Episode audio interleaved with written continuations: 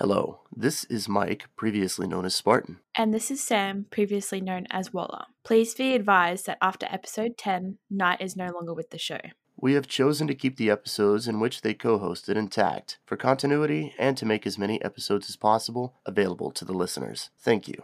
Hello, and welcome to Hardtack Episode 7 Unconventional Military Vehicles. I am your host, Spartan, and with me today is my co host, Walla. Knight is currently on vacation, getting in some travel time around the United States, but will return for episode 9. Walla, are you ready for some weird transportation? Oh, yeah. Should be interesting. yeah.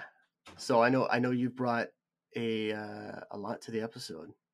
Yes, a big variety of uh, vehicles on the land, in the air, and in the sea.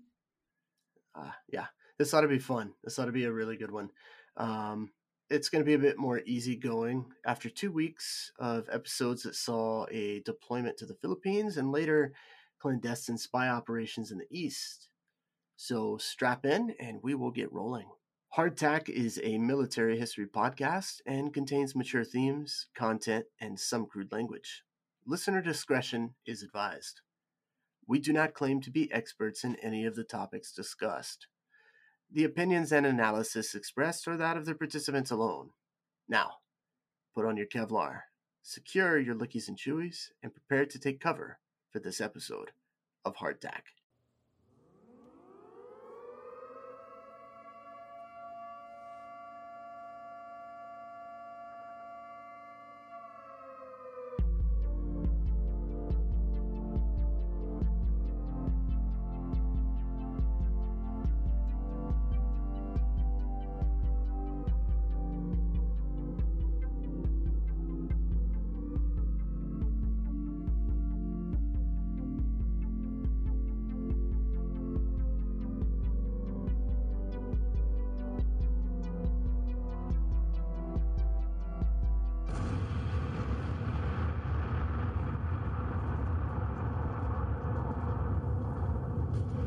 From ancient to modern times, innovators have dreamt up a wide variety of vehicles as means of travel, for the transport of goods and material, or for the simple sake of entertainment.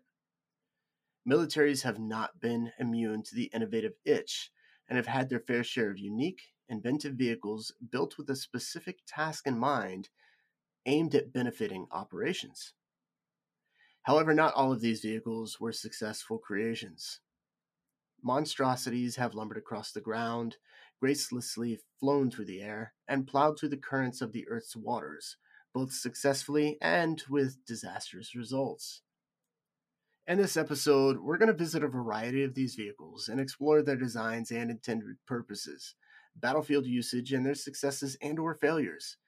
We'll also spend some time enjoying statements from those that operated the oddities. Without getting into a conversation about who invented the wheel, uh, we can take a look at evidence of the first wheeled vehicles and intended for use on land.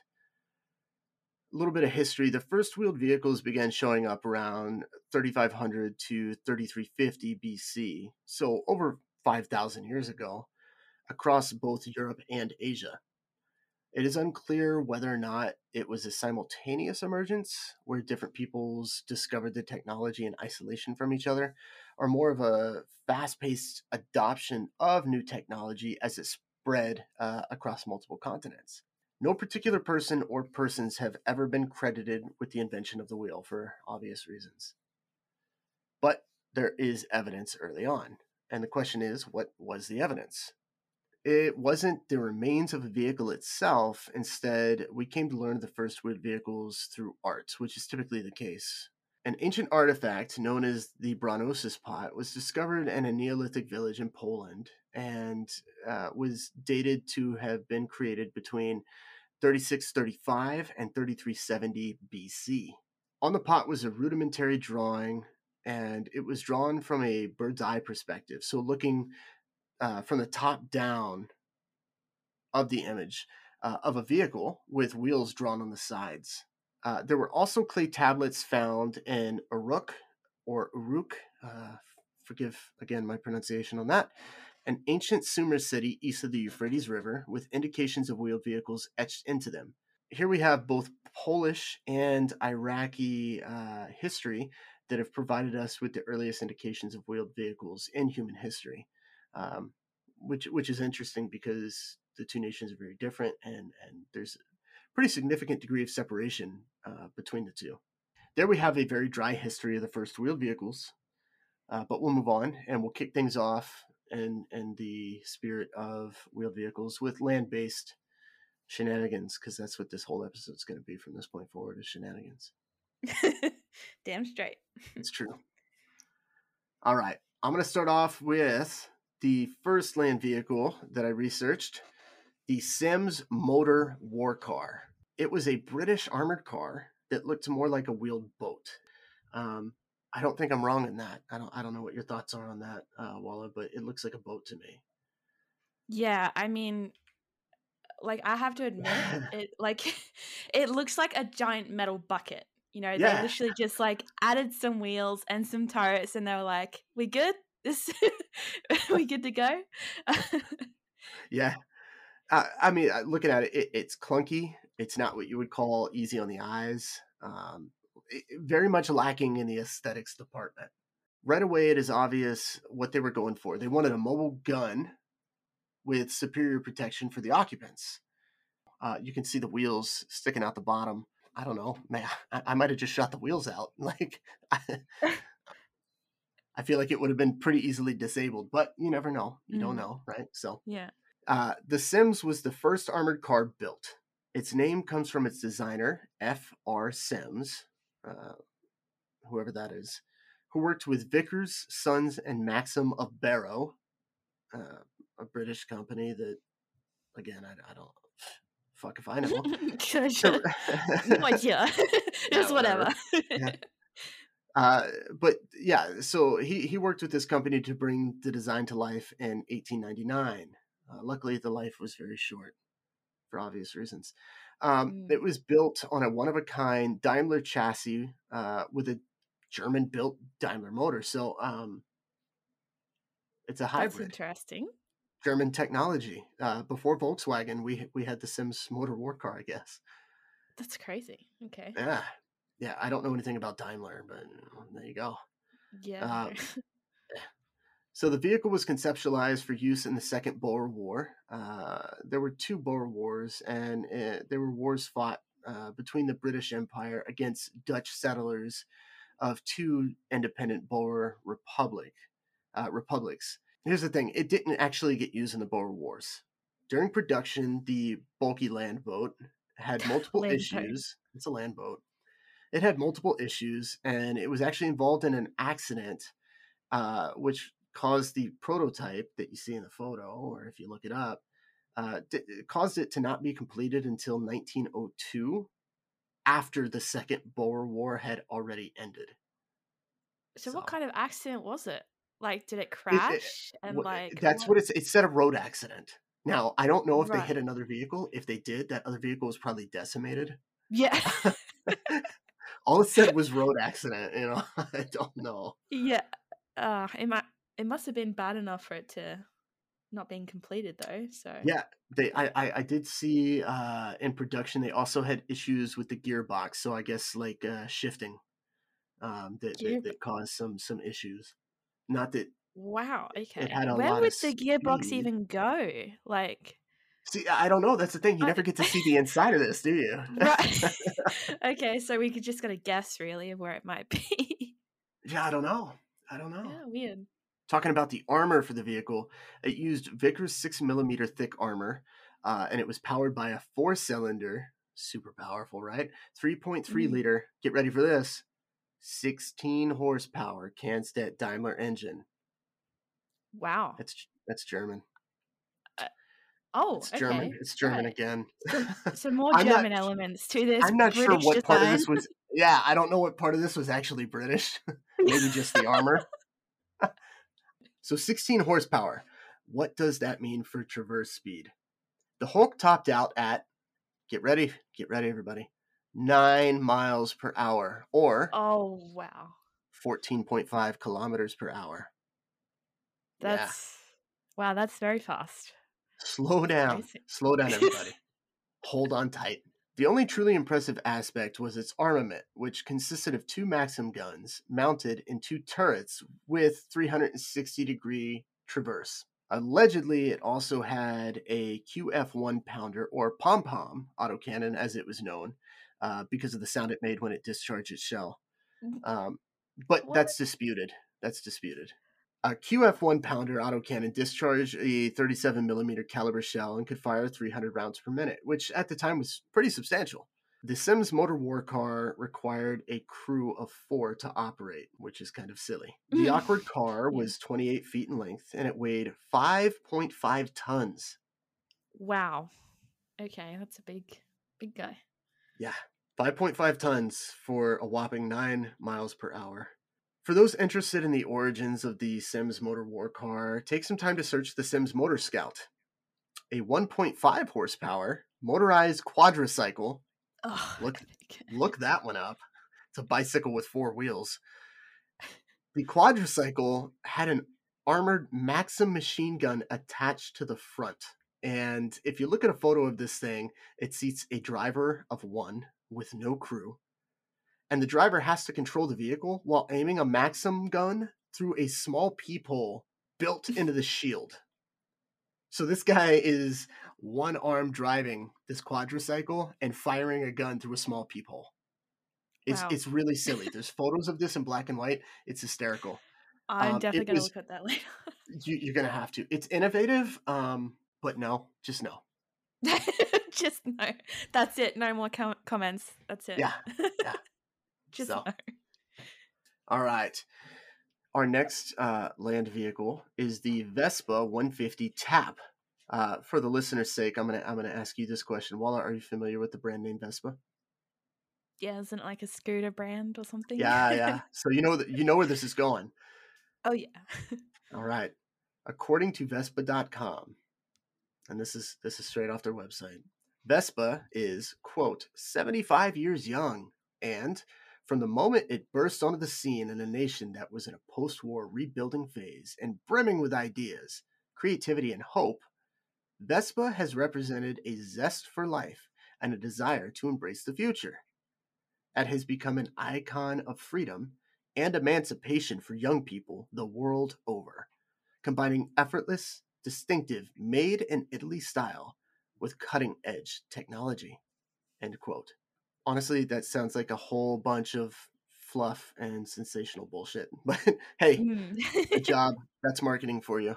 yeah, exactly. Um, The name Vespa means wasp in Italian, um, and the Vespa evolved from a single model motor scooter manufactured first in 1946 to a full line of scooters that, that we still have today. So, how does this fit in with the episode's theme? Two words combat scooter.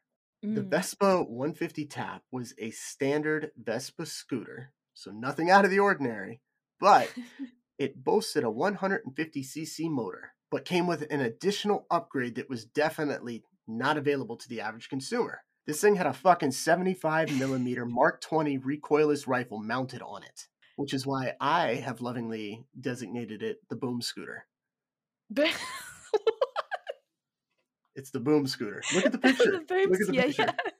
That's a boom scooter. Right. So so is that the turret there? The the long the what you call it? That is a 75 millimeter Mark 20 recoilless rifle. Yes. Wow. Okay.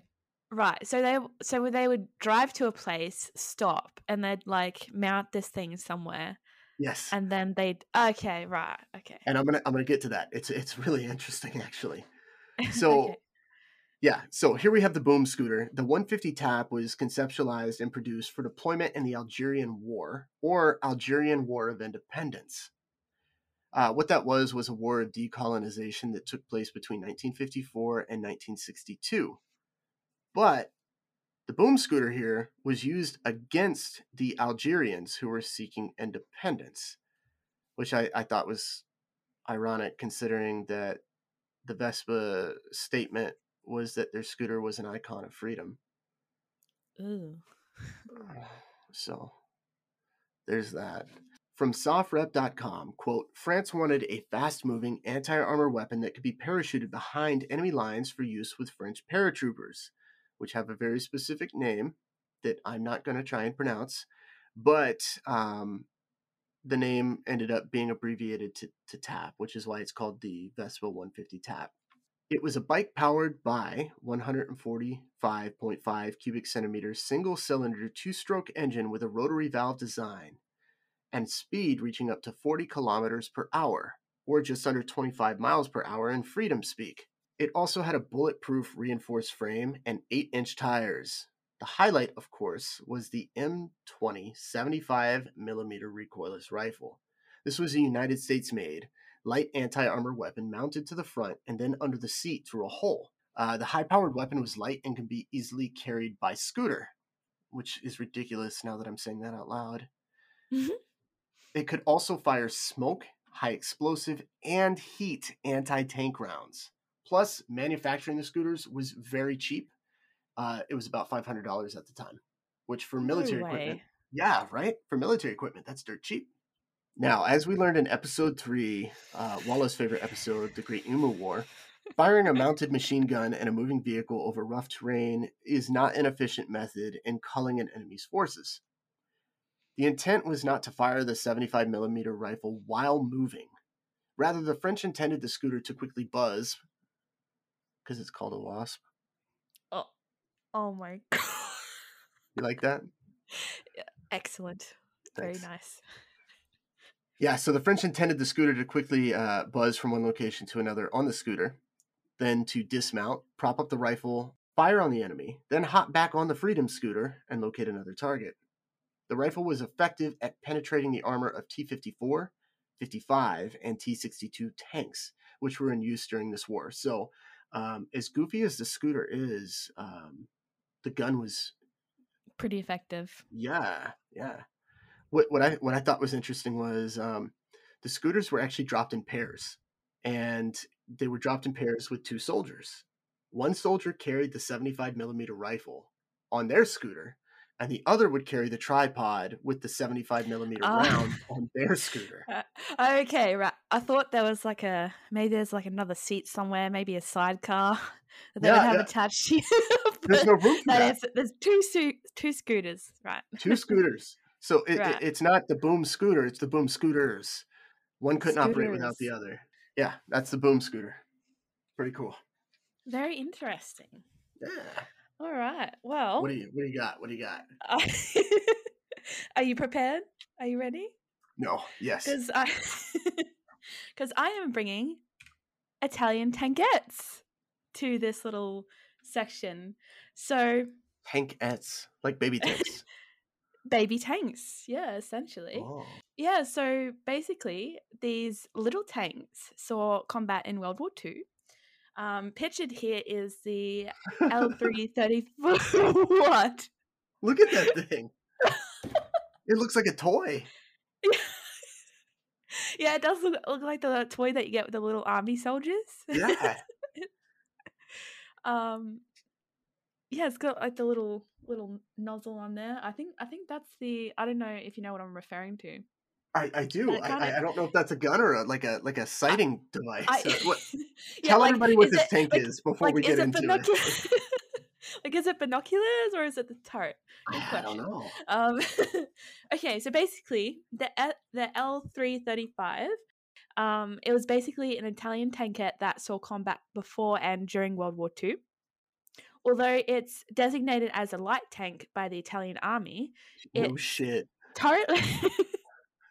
its turretless configuration, uh, weight, and firepower make it closer to contemporary tankettes. Um, so it was kind of inadequate in combat for having Yeah. too thin of too. firstly, for having too thin of armor, um, but also its weak armament of only having machine guns. So Okay. Okay. yeah, and so here is another image. Um, oh my god. so this is basically so it it can only carry one person, I think. Yeah. Yeah. yeah, um, no shit. Like it, it looks like it, it's so strange because it looks like I, I don't even know how to explain it, but Well, so you can yeah, see in this picture, um, in, the foreground, there's a, like a little Mm. window port that's open. So that's where they sighted out of. And then yeah, in the Mhm. previous picture, they didn't have the gun attachment on the front, which you can see in the background here. Yeah, yeah. So that that Um, in order to shoot this, because it's turretless, you had to rotate the Mm. entire tank. yeah. So that could also make it a little bit ineffective in in combat as well. Yeah. Potentially, like oh, I'm not an expert, uh, like in any sense, but I'd assume that would be very not very useful in combat. No, you'd be surprised. I mean, there's a lot of turretless tanks that have been used, or like tank destroyers that that they they they can't swivel because it's turretless, but uh, the firepower. Uh, in this case, there's it, it looks like a pea shooter. It's uh, all right. Glorified pea shooter.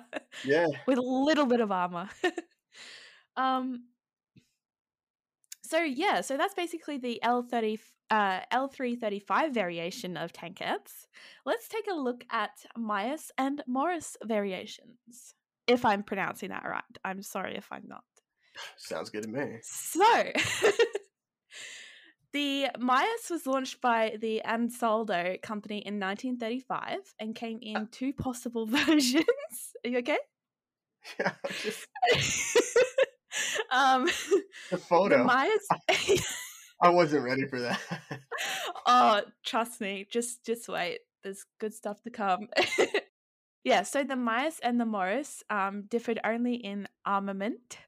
Uh, both vehicles were propelled by a single 250cc Ferrera petrol engine, which produced five horsepower at 3,000 RPM with a magne- mag- Magneti Marelli ignition. So, do you have any guesses on what uh, kind of brand Ferrera is? Don't tell me it's Ferrari like precursor. no, I don't think so. I don't think it's a precursor to Ferrari. Yeah, so basically, it's a brand of Italian racing uh, motorcycle. Oh, okay. so, um, yeah, so it was it was capable up to of going up to five kilometers per hour or three miles. For those that need the translation forward and and and 2.2 kilometers um, per hour and or 0.00 something in miles i guess in reverse What a piece of So- shit. Ah. um so then let's get into more detail of this one um Look at I- picture. i uh. I decided before looking more in depth to it, I'd like make my own assumption of what these little things on the on it might mean. so, um, for the listeners that can't see, so basically, I've got this picture of the MIAS tankette, and I've got there's like a person standing next to it, and I've it like comes up to his arrow- elbow. It comes up to his elbow. yeah. Um, and God. basically there's like there's like all these tools attached to it there's like there's like a shovel and then There's there's, a like a, pickaxe. there's a pickaxe and there's like i don't know what that other one is What are those doctors? Scalpel. It looks like a scalpel. a really large scalpel Yeah, but it, I think it's made of wood. It looks like it's made of wood, though. it, it does look like it's made of wood there's no i couldn't find a colorized version of this photo You- you don't say. but, um, th- th- that's because but- it's a shameful, shameful photo. anyway, that's kind of like attached to the side of the tankette. So I was like, Yeah, yeah. hmm, backup weapons? But no, they're just tools. Right. I don't know if it gets Probably, stuck. probably like, for it- digging out exactly. Yeah. The, the, Yeah. This this tiny little nugget of a of a. It's not a tank. I'm not going to call it a tank. I refuse. Um, I could see that getting getting bogged down pretty easy, but at the same time, why would you need the tools? I feel like this man could have just pushed it out of the hole that it got stuck in.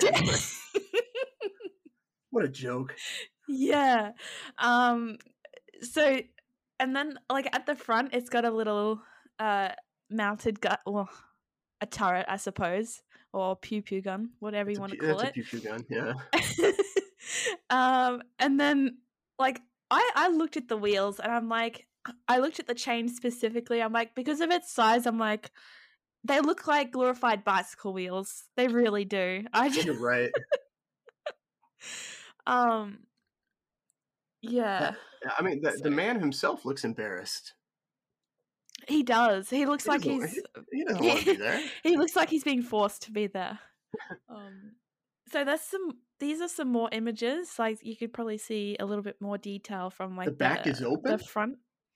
Yeah, yeah. My next image kind of shows um someone in it, but I just wanted to show this one first as like a comparison, another size comparison. Why is there a team And, of two? um, Don't tell me that two people fit in this tank.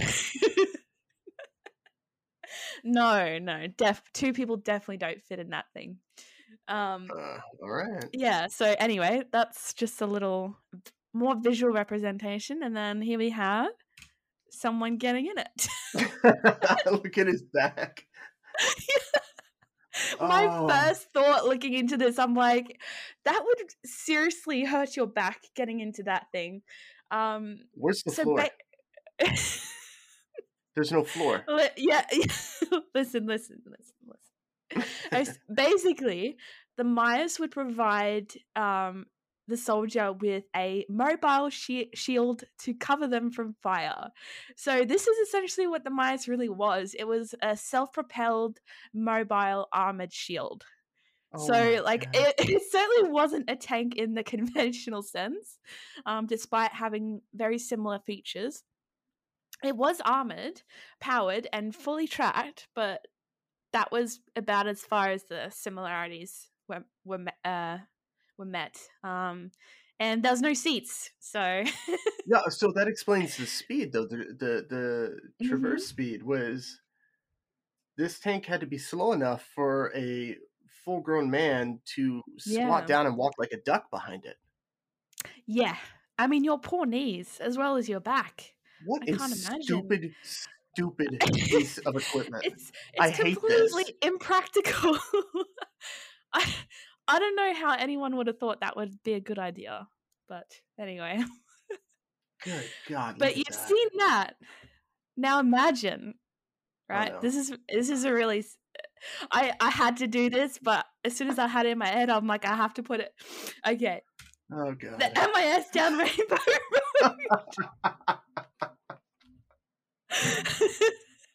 That's Rainbow Road for Mario Kart. You but I Photoshop. had to. You Photoshop. The, I'm not going to call it a tank on Rainbow Road with Mario. But what's funny is they're in first. It says right there they're in first. But uh, there's no one else on the track. It's just them. No, there's people. Look at the map. yeah, I know. They're in first.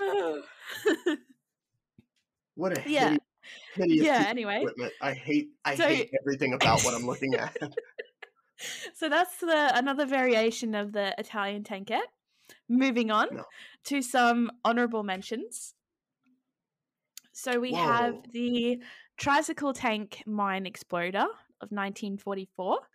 Um, so basically, this was a M4 Sherman medium tank, Okay. um, which was used in numerous battles um, by the United States and some other Western allies during World War II.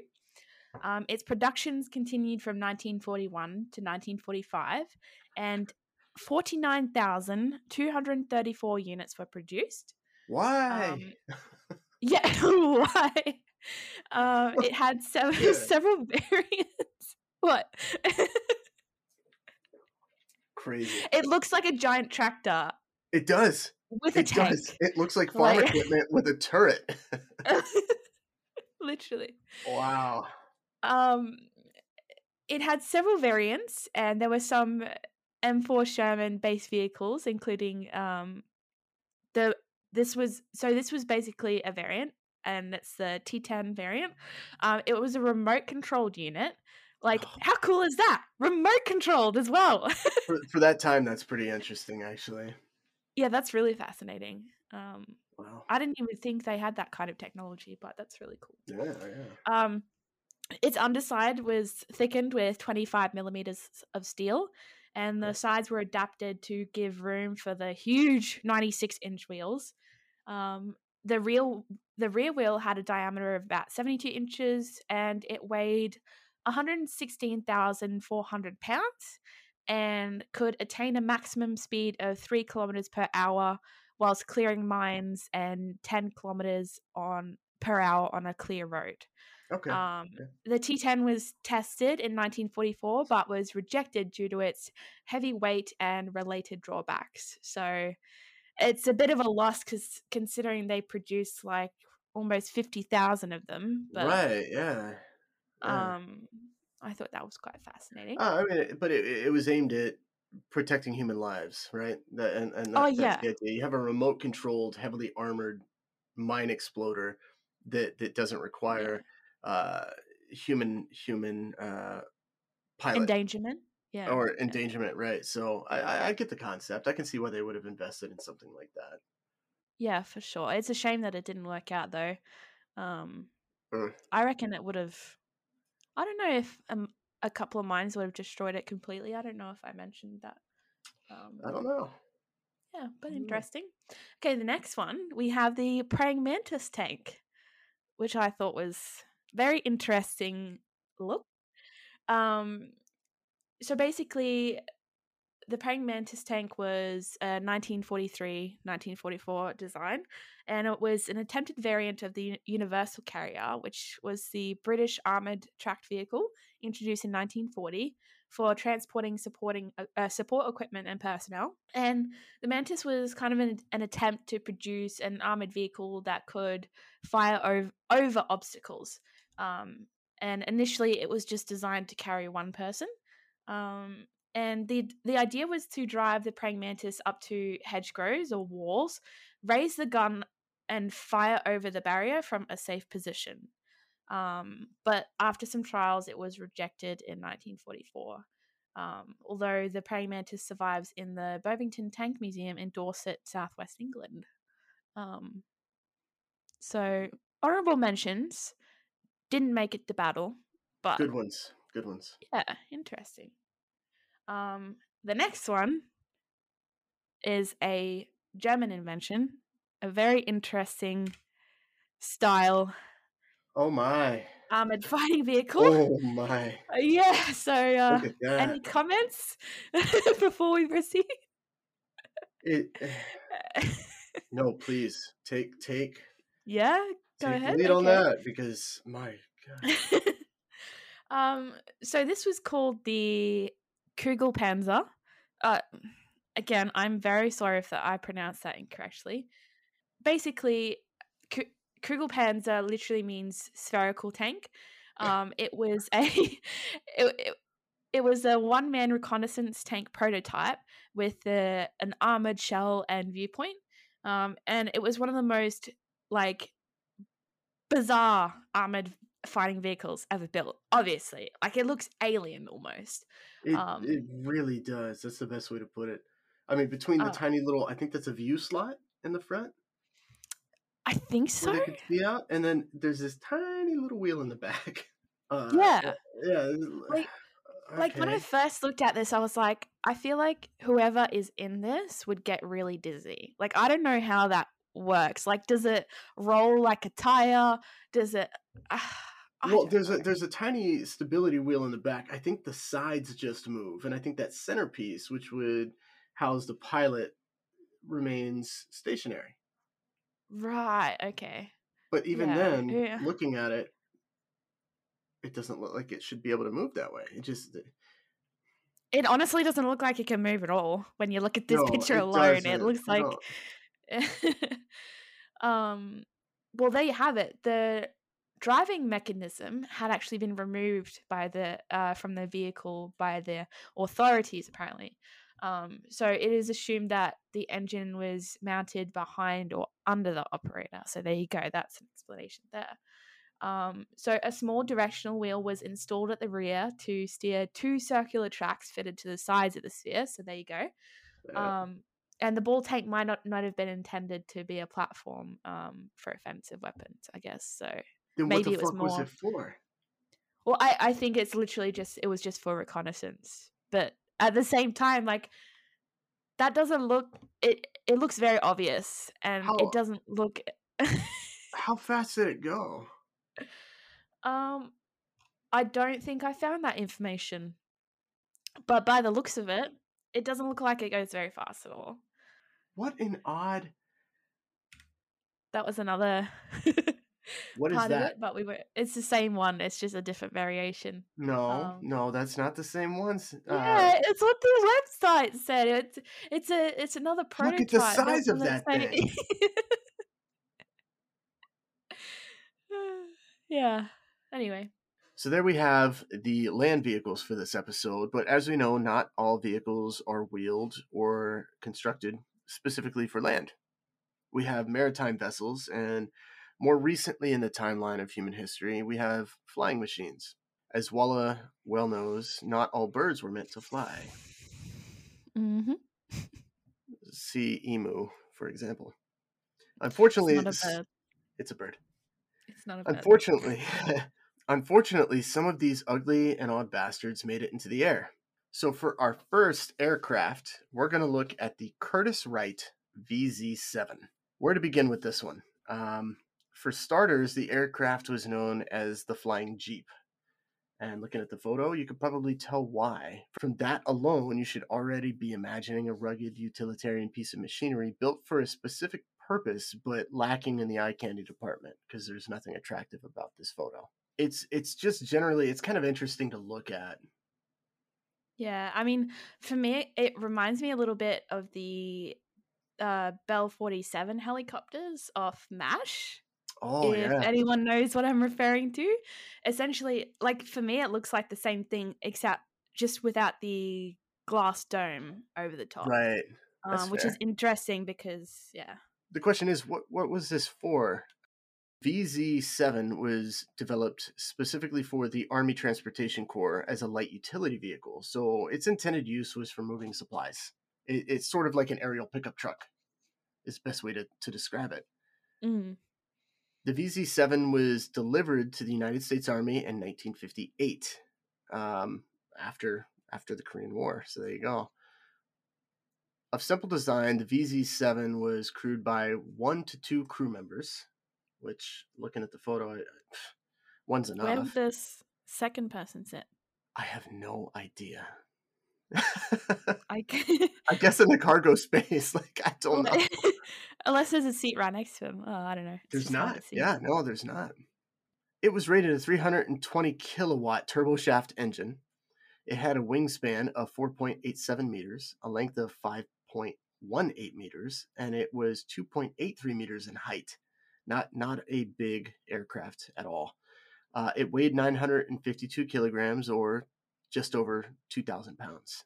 It reached a max speed of 51 kilometers per hour, about 31 miles per hour, and could fly to a max ceiling of 60 meters or just about 200 feet. The frame, I mean, the, the frame's pretty simple, right? Um, Mm. it, it- it's this rectangular central airframe with four vertically mounted propellers attached in a square formation. Everything this thing needed to fly was actually part of or mounted to that central airframe, that airframe, that rectangular structure. Very, very simple and very intentional. And the fuselage had the pilot seat, the flight controls, the fuel and lubricant tanks, and the engine all attached. The vehicle was short lived, obviously. Uh, according to aviastar.org, the craft were capable of hovering and forward flight and proved relatively stable and easy to operate. However, the design proved consistently incapable of meeting the altitude and speed requirements specified by the Army. And both examples, because there were two different prototypes made, were subsequently withdrawn from service and returned to the manufacturer in mid 1960. So th- these didn't last long. Uh, for further reference, I, I thought it was interesting. The vehicle is so critically acclaimed, and I say this with sarcasm. There's actually one VZ7 at the United States Army Aviation Museum in Fort Rucker. It's not on display. They didn't have enough room for all of their aircraft, and for obvious reasons, this one did not make the cut as a must-see attraction. So it, it it's it's just not critically acclaimed. This thing this thing Yeah. sucks. Um, I actually went to the museum's website for further information, and even on the website, there's no information on this fucking aircraft. it actually shows up as archived. That's all it says. They're just They like, we need to get rid of all information on this immediately. yeah, they just it's like nobody cares. Uh, they didn't give it any digital space, and they didn't give it any physical space in their museum. Essentially, they kind of viewed the thing as a piece of shit. So oh my goodness. that is the legacy of the VZ7. Um, I actually Yeah. like it. It I- looks cool. I mean, for short term distance travel, I didn't think it looks that bad. I- I, I mean, it's like not it safe. no, God, are you serious? Like, like, uh, could you imagine? Like, look at the pilot. Like, he's got he's got like a like a raised left and arm, uh, left and right arm rest, where it's like, Yeah. don't lean too hard, you'll fall. Or if you, yeah, if you le- lean too weirdly in one direction, you're out of there. Like Yeah. seatbelt or not. My goodness. So no, thank that, you. I mean that that that's kind of it. Um, uh, that that takes us into our next our next aircraft, the Goodyear inflatoplane.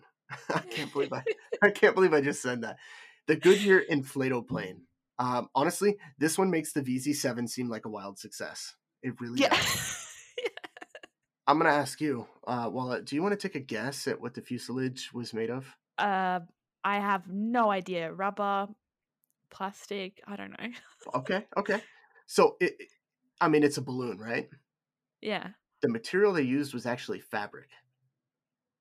What? This was, yeah, this was an all fabric inflatable plane. wow. okay. I'm gonna I'm gonna preface this by saying the plane was not successful, but the fabric is incredibly relevant, and we'll get there. okay.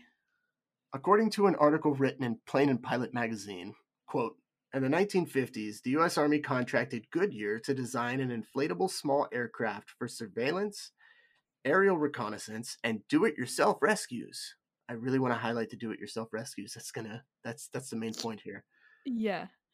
The rescue scenario involved airdropping a deflated, containerized plane to stranded pilots so they could pump it up and fly themselves out. End quote. Here you go, rescue yourselves. Yeah. All right. So that the last bit there, so they could pump themselves, so they could pump it up and fly themselves out. This this caught me off guard, and it sounds like same for you and probably our listeners. The, my thing was there's a lot of assumption in this, specifically that the pilots Mm. were in any shape after after becoming stranded or crashing in enemy territory, where they could pump up Yeah. a fucking plane balloon and fly it in the first place. yeah, exactly. And what kind of freaking pump is it? Is it like one of those manual pumps, or like would they have to? Oh, who knows? Like that's crazy, I believe it was a manual pump. We're gonna get to that. right? So, so you could, yeah, as you said, like you can imagine, like these people could have been injured, and they're just like, nah, you can just pump it up yourselves. You'll be right. What if Oh, they that's broke their arm? Exactly. or Or what if they're drowning? Like, yeah. yeah. so all right, so just just like just like the previous, the VZ7, we're looking at an aircraft from the 1950s. I really want to point out here, um, the United States Air Force officially became its own branch in 1947 after World War II, and this is after years of political pissing contest. Uh, notice that the VZ, the VZ7, and now this genius idea inflatable plane both occurred in the 1950s and were both U.S. Army contracted aircraft. It's almost like the Army had a bad breakup when they had to get rid of their air wing, and I feel like these are like rebound relationships because these planes, are, these are terrible. these are terrible. Uh, but back back to the fabric. Um, the fabric. I was I was really curious about the fabric. What I learned was that it was a new fabric designed by Goodyear, and this is I don't I don't know about in Australia, but Goodyear here in the states is known for tires. yeah, no, that was going to be my question. Uh, They're a tire company, right? Yeah. Yes, this is the same Goodyear. Yeah. Yeah. Okay. So they designed this new fabric and they called it Airmat. Airmat provided uh stru- I don't I, I, I want to say that means like air material. I don't know. It sounds really generic. but- Something like that, probably. Right. But it provided structural strength and shape integrity when inflated, which is what was required for an inflatable plane. So Goodyear built this prototype. They designated it the GA 33, and they did it in just 12 days. So apparently, when it was deflated, it fit into a Jeep. So I guess a VZ7, Um, a flying Jeep. Yeah. And deflated, it weighed only 250 pounds. Here's how the concept was supposed to work the plane would be airdropped, containerized, to a stranded pilot along with a pump. So there, there you go. hmm Here and here, here's here's the answer to your question. They would hand pump the inflatable plane halfway, and that took an average of ten minutes, assuming they were not injured or disabled from their crash. Then they would start up the 40 horsepower Nelson H59 engine to finish the inflation process. I, I, I thought this was kind of cool. The Okay. engine was actually attached to the top of the wings, the inflatable wings, and it served two functions. The first was to spin the propeller for flight, but it also pumped up the aircraft after the pilot hand pumped it halfway. And it only required eight pounds square inch of pressure. But yeah, so the pilot and, and whatever condition they were had to hand pump and inflate this plane for about 10 For minutes. 10 minutes. That's crazy. no It's- words. It's just like It's so stupid. so impractical, in my it opinion. seems that way. It, it, it does. yeah. It seems super impractical. Impractical. But the, the crazy part is there was a test pilot uh, who was a test pilot for Goodyear.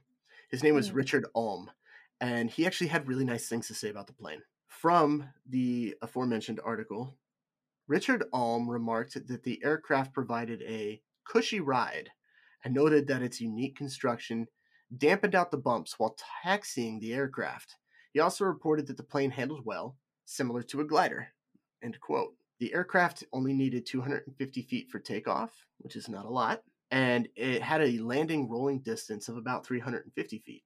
Uh, I found this a bit remarkable. It could fly up to 6,500 feet in the air and had a range of 275 miles with an average cruise speed of 50 miles per hour. The inflatable plane, uh, research for the inflatable plane was discontinued by the United States Army in the 1970s. Here we are in Vietnam. Um, as there was another aircraft that fit the role of rescue craft, but also did much more. So going back to MASH, going back to Korea, going back to the VZ7, the helicopter was obviously much more efficient both for rescue missions and for the transport of material than the VZ7 or the Goodyear inflatable plane. However, the fabric uh, did not fall to the wayside. AirMat itself saw continued use with NASA. NASA became interested in the material and used it to design, to design re-entry shields and inflatable wings for orbiter transition as they entered thin atmospheres. So while the inflatable plane wasn't a wild success, it left quite a quite a legacy, honestly. But similar to the VZ7, some of these planes were donated to museums. The first prototype that was already mentioned, the GA33, was donated to the Ohio History of Flight Museum. Guess what, Walla? What? That museum no longer exists. What? You can't see the GA33. You also can't see on. the VZ7. Both of these planes are, are in places where you can't fucking see them. Is there a higher conspiracy here? I think somebody, it's almost like somebody had a vendetta. like, yeah, fuck these designs. They're like, this never happened. You have no proof. Yeah. Stop. Yep. They they they both have fallen fallen uh into obscurity. So there it is. The the, the GA thirty three Goodyear inflatable plane and the VZ seven flying Jeep. Very interesting indeed. So, I have some interesting pieces of aircraft to bring. If it's anything Um, like your tanks, I'm I'm excited. uh, guess what this is called? I thought I might make it a little bit more interesting and see if you can guess what this might be called in a nickname sense, not exactly what it could have been the called. flying but- saucer. The flying saucer. Uh, no, no, no. Close, but no. I don't know. The the It. no go. no. Okay. All right. Um. Behold the flying pancake Oh airplane. come on! I was so close. you were very close. The flying pancake. um. So what it was actually called though was the Vought X5 5U Flying Flapjack. And it was an experimental United States Navy fighter aircraft Damn it! It would Designed be the by- United States. yeah, and the Navy, of course. Oh god. Um, it was designed by Charles H. Zimmerman for Vought. Um, and for those who don't know what Vought is, it is an aerospace company um, during World War II. This one is quite strange. It also looks like a flying giant stingray. I mean, it probably looks a bit more like a stingray than a pancake when you think about it, but pancake was funnier. it reached a maximum speed of 550 miles per hour. Um, Really? It had a maximum, yeah, and it had a maximum takeoff weight of nearly 18,780 pounds, which is quite impressive. yeah, it doesn't it doesn't look um, like it would weigh that much. No, not at all. It looks really light when you think about it. Yeah. Um, it looks like it, ju- it could just float on the water too, like one of those sea airplanes. it really does, if it- yeah. Yeah. So the the airplane only needed one pilot, but it could hold two 1,000 pound bombs, six 50 caliber machine guns, or 40 20 mil- millimeter cannons. Um, but there is a an earlier prototype of this plane uh, currently in the Smithsonian, apparently. So you can go see that for yourself if you like. Okay, so the next one is the North American F 82 Twin Mustang airplane. Basically, what it means by like twin Mustang, so it's like a, I'm going to try and describe it here. Uh, it's like there's two airplanes attached to each other. The North American F 82 Twin Mustang is the apparently the last American piston piston engined fighter ordered into production by the United States Air Force. Um, it is based on the North American P 51 Mustang. Um, and the F 82 was originally designed as a long range escort fighter for the Boeing B 29 uh, Super Fortress in World War II. Initially, it was intended as a very long range escort fighter. Uh, the F 82 was designed to escort the Boeing B 29 uh, Super Fortress bombers on missions exceeding 2,000 miles or 3,200 kilometers um, from the Solomon Islands or Philippine or so from the Solomon Islands or from the Philippines to Tokyo. It, it- it's really interesting that this was their concept. Rather than let's send in Yeah. two planes, let's, let's, send them to. connect them to SB29. It's like, That's but That's what I- why? Uh, that's, that's exactly my question. Like when I first looked at it at this, I was like, how is this even supposed to work? Like even having two pilots, like I- like I just have a really hard time trying to understand this working practically. Like Hmm. how? And and that's my question. Could they both Like- drive, or did one shoot? Yeah. Did one navigate? Like what? How were the roles divided? Yeah, because I mean, like, if one of them wanted to shoot something, like, you'd think they'd have to turn the whole plane to that direction. Right. But, like, ugh, I don't know. But if if this guy wants to go to McDonald's and this guy wants to go to Burger King, can they take over each other's controls? You know what I mean? exactly. Could you imagine a pissing contest? Like, we'll make it. It's like we won't make it. It's like I'm turning left. Well, I'm turning right. I it kind of reminds me of those like um learner driver cars where you got like the driver and then you got the passenger seat and the person in the passenger seat with like brake controls and stuff. Right. Speed up. No. Turn left. I don't want to. oh man, those two would have to be I don't know. They'd have to be working really well together for that for that case. But like I feel it like looks the Ale- cool as shit. it does look cool. Yeah. Anyway, on to the next one.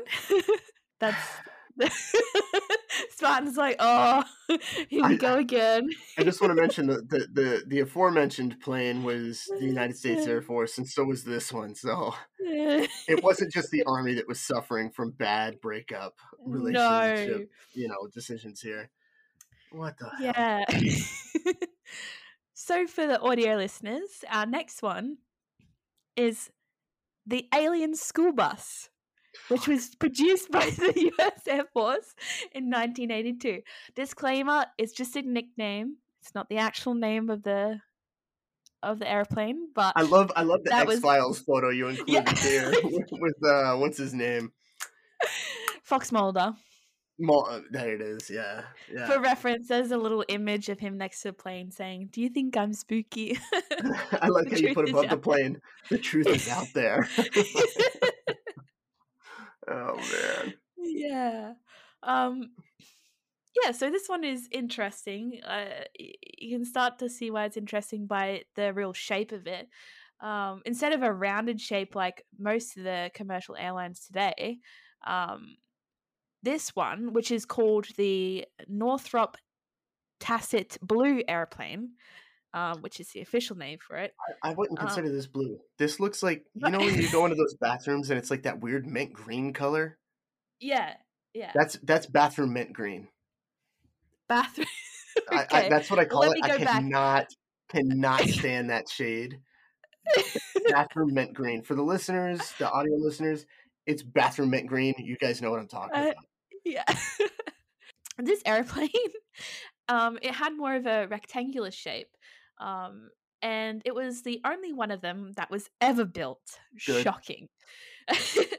um, as I said, it was developed by the U- United States Air Force in 1982. Um, but at the time, it was considered some of the best technology on the planet. Um, What? The Air Force wanted a low observable surveillance aircraft that likely wouldn't be intercepted by radar um, and therefore could be successful near the front lines of battle with Okay. a high likelihood of survival. Um, so the Tacit Blue had several nicknames, and as I first mentioned, the Alien School Bus was one. Yeah. Um, It was also called the Whale. Uh, It looks like a beluga. I- this is fair. That's true. It does look like a beluga whale. And it had a gross weight of 30,000 pounds. Um, its maximum flying speed reached 290 miles per hour, and it was over 50 feet long. Um, and is currently housed at the National Museum of the United States Air Force uh, near Dayton, Ohio. Dayton, Ohio. Uh, So maybe, maybe that's where the GA thirty three went when the Ohio History of Flight Museum closed. Oh shit! Because you did say where- Ohio. Yeah, maybe that's Are we uncovering a conspiracy here? Oh I my think so. goodness! It makes it all the more. This just might have been Ohio consolidating its flight museum because how many do you need really? Yeah, that's true. All right, so we've talked about land and we've talked about air, but we still have maritime vessels. So, uh, in this portion, we're going to go sailing. So, to kick off our maritime vessels, we're going to start with the Novgorod, uh, a Russian monitor. Here is a naval oddity from a nation with a lengthy war history. Let's start off by briefly defining a monitor. What is a monitor? Um, monitors were small warships characterized by slow movement, armored hulls, and ridiculously large guns, uh, at least in proportion to their size. Uh, Monitor became a class of ship named after the original, the USS Monitor, an American ship used in the American Civil War. Monitors uh, essentially they saw some use in World War One uh, and World War Two, and even in Vietnam, so a little more recent. The Novgorod uh, was a Russian monitor that saw service in 1874 and even for a monitor, it was unique.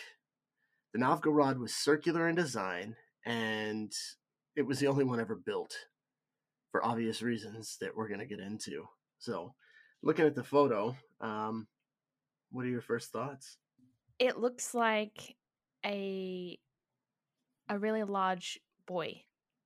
Yeah, it does look like, yeah, a large buoy. That's a good way to put that. Buoy, buoy, yeah, that thing. From militaryfactory.com, quote, the idea of a circular battleship emerged in an 1868 report from Scottish shipbuilder John Elder and evolved by the Royal Navy's Edward Reed. But it was not officially realized until Rear Admiral Andrei Popov of the Russian Navy pressed home the concept. The design revolved, no pun intended, around a mm-hmm. shallow draft vessel capable of traversing low level waters such as rivers and lakes, giving it proper access to more battlefronts than traditional well armed warships could ever reach. From the beginning, the Novgorod had issues with stability in waters that were not placid, and the accuracy of its main gun was essentially shit.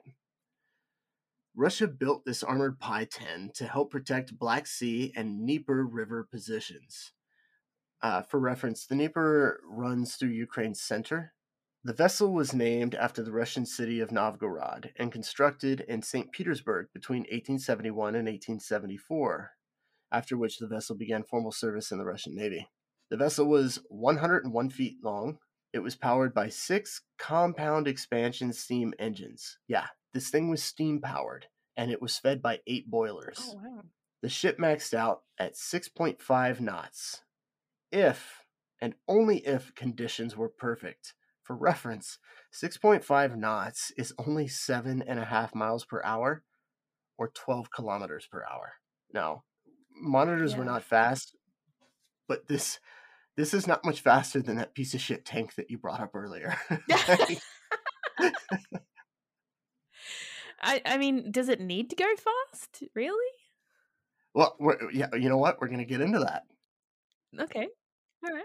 So we're going to look at the armament that the uh, the Novgorod this this fucking pizza carried. Pizza. it does look like a floating pizza. Primary guns were 280 millimeter rifled guns. Yet, get ready, these were still muzzle loaded. Basically, what that means is the fire rate was not spectacular. The guns were on a rotating turntable, which allowed for greater traversal and could be aimed and fired in unison or independently. Uh, it could also carry a spar torpedo weapon. Um, torpedo sounds great. Spar torpedoes, not so great to break that down, what a spar torpedo was is it, this was a weapon that consisted of a bomb placed at the end of a long pole known as a spar and attached to the boat. The weapon was used by running the end of the spar into the enemy ship. Basically, you, you, you've got this long stick with an explosive device attached to the end, and the vessel, in this case, the the the, the Novgorod, would have to get close enough to the enemy vessel so that they could with their stick stab the the enemy the enemy So- boat so yeah like so So it's or- like a sticky bomb. Yeah it's sticky bomb so spar torpedoes were often equipped with like a barbed spear at the end that would like pierce the hull of like a, a wooden ship and then it would fuse and it could be detonated Wow. All right. But if we remember, the Novgorod only moved at about seven and a half miles per hour. so you stick the bomb, and it's a slow walk to get the fuck away before the bomb explodes. I guess. like, I don't know. Surely they would have uh, accounted for that. Surely. I don't know. I don't know because you've got muzzle-loaded cannons, 288 uh, 280 millimeter rifled guns that are muzzle-loaded, and then you've got a spar torpedo where you got to stick it and slowly drift away from the enemy. I'm just you saying. You saw nothing. Combat effectiveness, I, I I would not use that as a characteristic to describe this floating pizza. I just wouldn't do it. But that brings into question did it ever see combat? And the answer is once. During the Okay. Russo Turkish War, fought between 1877 and 1878, the Novgorod was stationed at Odessa. Uh, and, and the Novgorod, during the Russo Turkish War, and the port of Odessa or, a- and the bay here, functioned as a glorified floating shore battery. They didn't even send it out. Like it just kind of sat in the bay. yeah. Uh, they did increase its armament with a cannon and another cannon, and they left it in the bay near Odessa. Post war, the Novgorod saw an armor upgrade and was designated as a coastal defense ironclad. In other words, they spent a shit ton of time and money on this on this pizza. And then they tried to justify its existence for a couple like a decade. It's an expensive pizza. They ended up scrapping it in 1911. No further circular monitors were ever produced. Speaking of monitors, I also have one that I would like to bring, um, to bring forward, and that is from the Italians. Um, I should have looked up how to pronounce this, but I didn't, and I forgot. This is a monitor developed by Italy in 1916. The ship was built in 1917, but in 1916, um, Italy had a little bit of a problem. They had cancelled the construction of their battleship Cristoforo Colombo, um, but still had these. Uh, um, sorry if I got that wrong. Um, but they still had these spare 15 inch battleship guns lying around. Um, so what do they do? Well, essentially, with the spare torpedo uh, boat engines and a random ass slab of concrete, they made a monitor. um, that was that was literally a part of the information. They they actually had just some random piece of concrete that they used. Um, so this monitor would go on to serve in both World War One and World War Two, um, but was captured by Germany in a conflict uh, and renamed Beaver. Uh, what? what? Yeah, sorry. It was it was captured by Germany in World War Two, and it was renamed uh, Beaver. I don't know why. Maybe it's because of the the no. way that no. I There's I no don't even- justification. I'm sorry. No. justification. Look at it. it doesn't look like a beaver. Like I was thinking, maybe like a beaver dam. Maybe it looks like a floating beaver dam. No. Wow, maybe. um. Fucking Germans. Yeah, I I don't have too much more information on that one. I just thought that was really interesting. Um, the next one we have is a Grillo class tracked torpedo motorboat. Um, so this motorboat was developed in 1918, um, and basically the treads of the Grillo class um, was were lined with hooked chains that digged into obstacles, um, such as harbor barriers, and basically pulled uh, torpedo boats over them. Um, this initially showed promise in testing, but was uh, apparently less than stellar in in practice.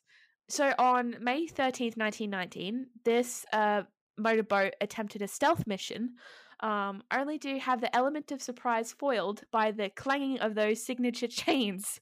Um, it, was, it was spotted and destroyed while climbing Stealth over the mission. harbor's Stealth. Yeah.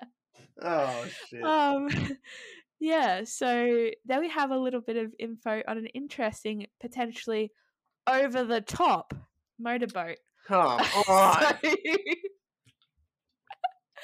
um, let's take a, a look at something that I have a little bit more information on um, that also tried to be stealthy. So, for the audio listeners, like for you, Spartan, how would you begin to describe what this looks like? Just out of curiosity. It's like an A-frame.